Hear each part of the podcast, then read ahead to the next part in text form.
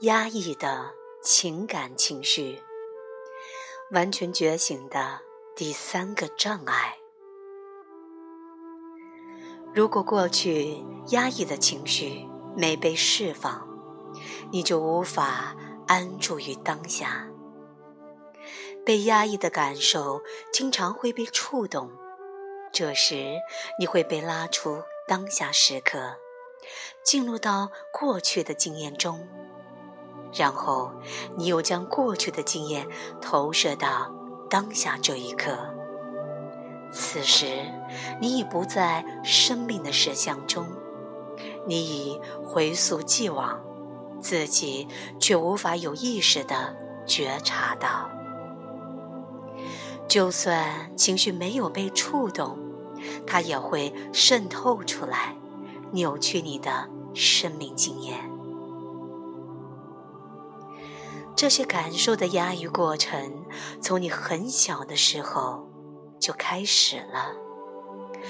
作为一个孩子，你需要父母与你亲密的同处于当下，但这个需求未能够得到满足。在一个细微的层面，你觉得自己被孤立隔绝了。你需要父母提供无条件的爱和接纳，但这样的需求大部分都没有得到满足。由于需求未被满足，你一次又一次的感到伤心，你用怒气来回应这些受伤的感觉，而你很快会发现，这些索取不得、伤害。生气的感受，不是多到无法承受，就是不被允许。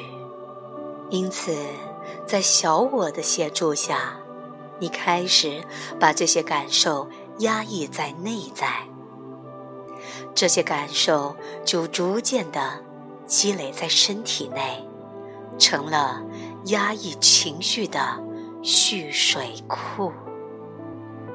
你的内在有一个压抑情绪的蓄水库，那汇集了寂寞、孤独、未满足的需求、伤害、悲伤、痛苦和压抑的怒气等等。这些感受会经由你日常的生活向外泄露，它们扭曲了你的自我感，阻碍你的人际关系。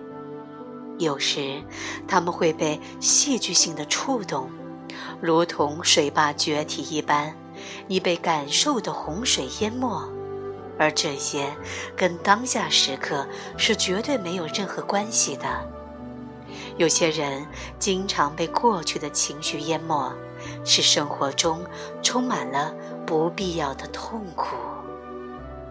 如果你现在觉得寂寞，这就代表此刻你需要去找个同伴，仅此而已。你不需要去找个人结婚。作为一个有担当而觉醒的成年人，你可以打个电话约朋友碰面吃饭。这只是个小小的寂寞感受，它促使一个成年人做出适当的回应。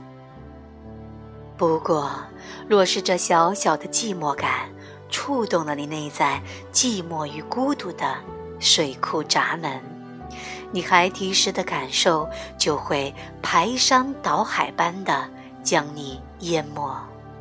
你不但不会邀请朋友，反而退缩了。在无意识的层面，你认为自己没有人爱。没有人需要你，你觉得自己像一个失败者，你感到羞愧，所以你躲了起来，希望没有人看到你现在这个样子。受害感和愤怒的感受也是一样的，受伤害的感受源自于你得不到你想要的。或者你得到的是你不想要的，生气的感受源自于相同的原因，照理说，你应该用冷静和充满爱的方式来要求你所想要的，或者明白地表达什么是你不想要的，作为这些情绪的回应。可是，如果这些感受充斥着来自过去的伤害或愤怒，你就无法做出适当的回应。你不再是一个处于当下、有力量、有担当的成年人，而是一个受伤的小孩，做出你孩童时代会做的回应，不是退缩，就是生闷气，要不就变得很生气，充满了责备与怨恨。你必须清空这些压抑情绪的蓄水库，这样你才能够在日常生活与人际关系中深入临在，持续的安住于当下。